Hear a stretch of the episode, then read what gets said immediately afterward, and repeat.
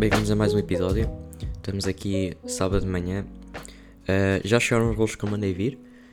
Um, não sei se tinha dito na outra vez, mas eu tive de mandar vir outra loja porque é que eu tinha pensado inicialmente demorou demasiado tempo, então eu cancelei a encomenda. Uh, mandei vir 4 rolos que, apesar de serem apenas 4, não foi assim tão incrivelmente barato quanto isso.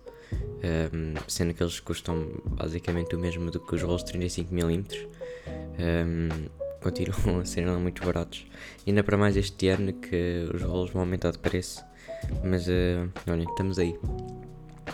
Uh, uma coisa que eu tinha que anotei agora quando estava aqui uh, a ligar o computador para gravar isto, estava aqui no Instagram, e isto não tem nada a ver com fotografia, mas vi uma coisa que até vem ao acaso de, do que eu estou a fazer neste momento, que é, um, estava no Instagram a ver algumas coisas e apareceu-me uma story do Washington Post, que é um, se não sabem, é tipo um jornal dos Estados Unidos, Uh, e eles publicaram um story a dizer, tipo, uma cena de perguntas a dizer: uh, diz-nos alguma coisa do book que aconteceu no, esta semana.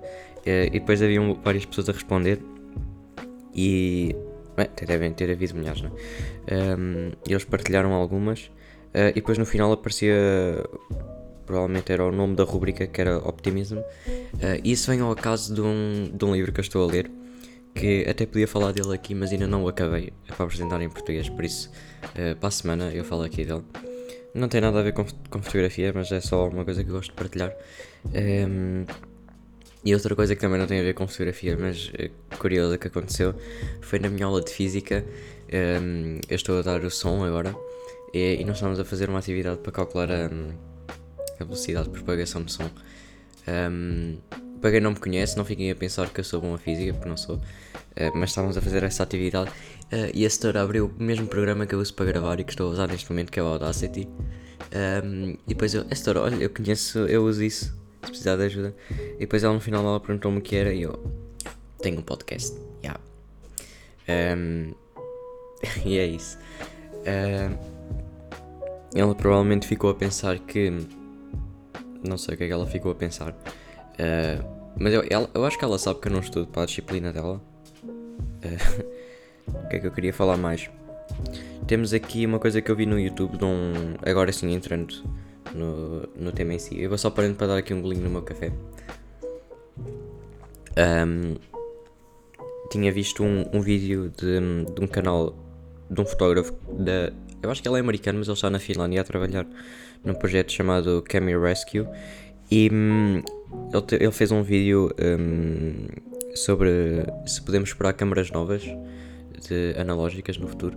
Um, e a última câmera que eu saiba que tenha saído um, é da Kodak, saiu, saiu no final do ano passado, de 2021. Um, uma descartável preto e branco, isso sinceramente não interessa a ninguém, mas uh, eu penso que eles também não têm muito dinheiro para fazer mais nada e assim sempre podem dizer que fizeram alguma coisa, acho eu.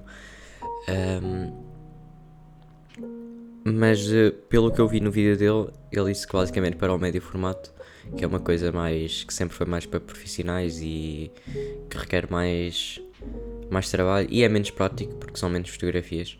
Uh, ele disse que provavelmente nunca veremos uma reintrodução de, de alguma câmera, mas que no entanto, um, quando é 35mm a história é outra.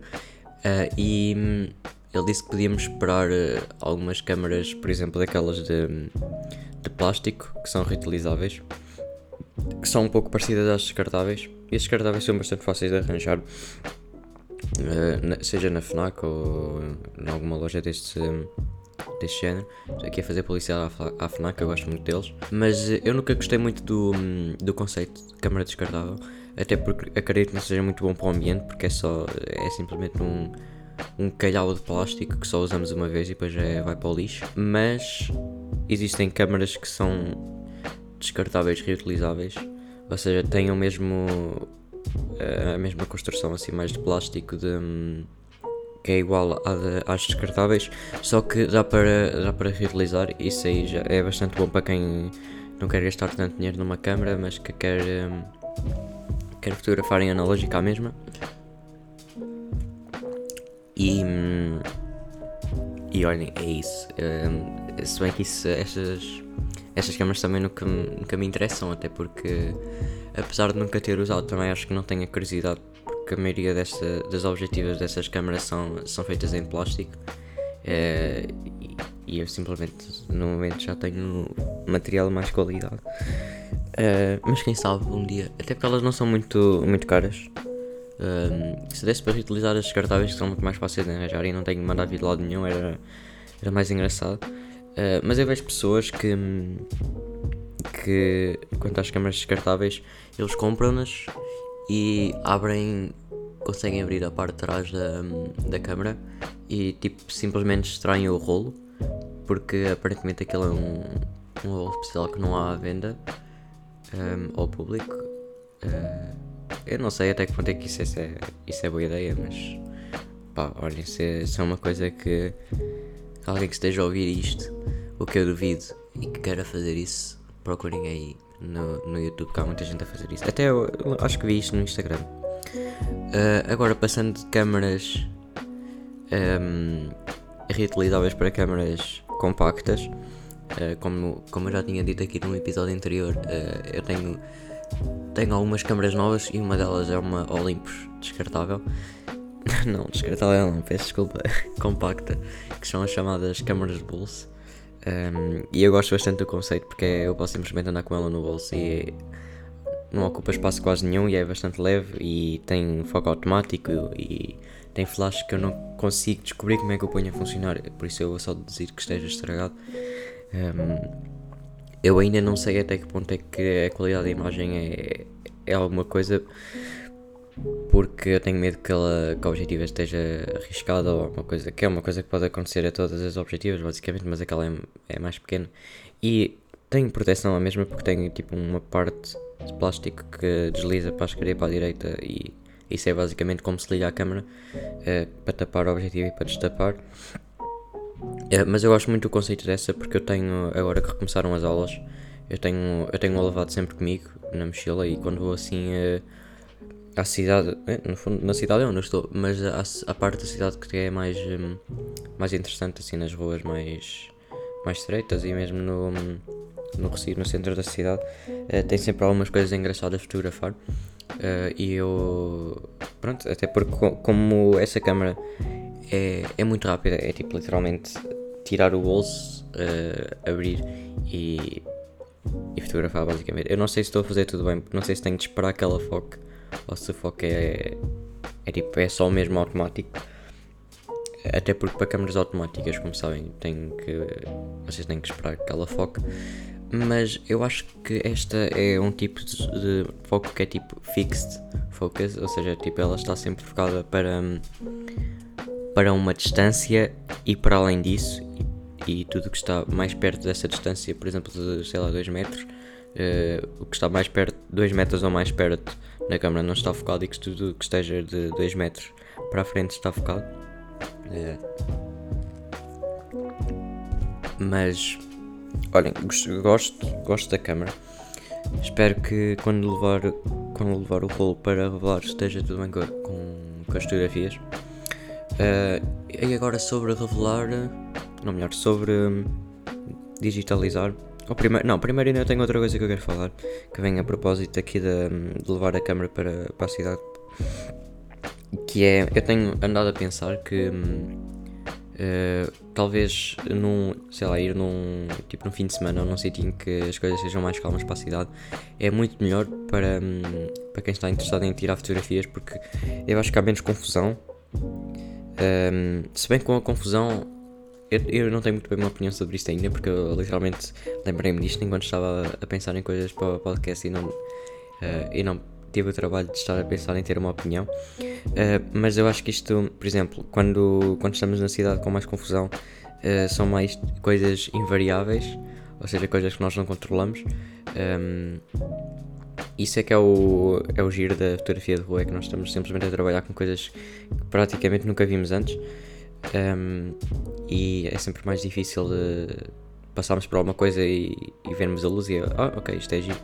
Um, e, e, depois entra o fator tipo quantas pessoas é que há na rua, porque isso pá, eu penso como pessoas que só estragam uh, as composições, no meu caso, enquanto que há pessoas que um, gostam de incluir pessoas. Eu não gosto, um, pessoas são feias. Não, não, não são feias, mas não, simplesmente não gosto de as incluir, até porque hum, eu comecei aqui, a, por tirar fotografias aqui na, na minha aldeia, e na minha aldeia basicamente isto é um deserto e não há pessoas. Uh, ou seja, eu estou, estou praticamente eu sozinho com a natureza. Daí eu acho que hum, prefiro, se for para tirar uh, algum dia fotografias na cidade, eu prefiro ir hum, num dia em que haja menos pessoas, porque estou, porque, um, estou menos sujeito a aparecerem pessoas para, no meio e até porque eu, eu às vezes vejo alguns vídeos de, de fotógrafos que fazem assim vlogs na, na rua e eu acho que há algumas pessoas que não, que não sabem tipo, interagir ou lidar com as pessoas. Por exemplo, um, se nós formos pedir a alguém tipo, que esteja num sítio, tipo, pedir educadamente para sair do sítio para fotografar, algumas pessoas podem tipo, levar isso a mal. E depois, tipo, em vez de dizerem não, tipo, eu estou aqui, tipo, começam só a ser uh, mal educadas. Um, pá, e é isso, eu acho que muitas pessoas não têm sensibilidade de lidar com com fotógrafos na rua. Um, daí eu achar que talvez haja mais vantagens em, uh, em, ir para uma cidade num dia em que esteja com menos pessoas. Até deve ter sido. Eu não sei até que ponto é que isto era legal. Algumas pessoas, as pessoas da cidade saírem à rua durante os confinamentos. Se calhar estou a falar mais durante 2020, porque isso é, era quando as ruas estavam mesmo vazias. Um, não sei até que ponto isso era legal. Talvez um fotógrafo profissional mesmo conseguir, pudesse talvez um jornalista, um, sair à rua. Até porque acho que os jornalistas eram praticamente as únicas pessoas que podiam sair à rua para trabalhar. Um, e, por exemplo, estar em Lisboa e tipo, estar, por exemplo, no Terreiro do Passo e não ver literalmente ninguém à frente, tipo, só, só tu é que estás lá, isso deve ser tipo uma sensação tipo, incrível e que no fundo eu acho que provavelmente não acontecerá no futuro próximo, a não ser que haja mais tipo mais pandemias ou mais confinamentos, não é? Um, até porque. Um, e peço desculpa pela, pelas pausas, mas estou, basicamente a tomar um pequeno almoço aqui. By the way, café é grande cena. E eu tenho visto no Twitter que há pessoas que gostam de, de, fotografia analógica e que gostam de café, que é o meu caso. Café é tipo. Eu descobri isto, acho, quer dizer, eu sempre gostei de café desde pequeno, mas um, eu, eu de, descobri como é que se faz maquiato na, nas férias de Natal em casa e eu então tenho, tenho feito isso. Uh, até há um, há um café no, em Viseu que eu, que eu gosto bastante de lá ir. E, e até fui para lá ler o livro na passada quarta-feira. Estive lá tipo quase uma hora. Uh, e eu peço sempre um caramelo macchiato que incrivelmente e inexplicavelmente fica sempre melhor que o meu. Na verdade estou mesmo a brincar porque eu não sei. Eu provavelmente estou a fazer a coisa errada porque eu não consigo fazer espuma de leite e maquiado tem espuma de leite.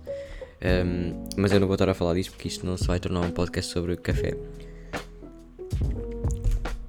Não era má ideia, no entanto. Pá, olhem, acho que hum, acho que é isso. Estamos, estamos aí com 14 minutos. Uh, fiquem bem e, hum, e olhem, vemos aí no, na próxima semana.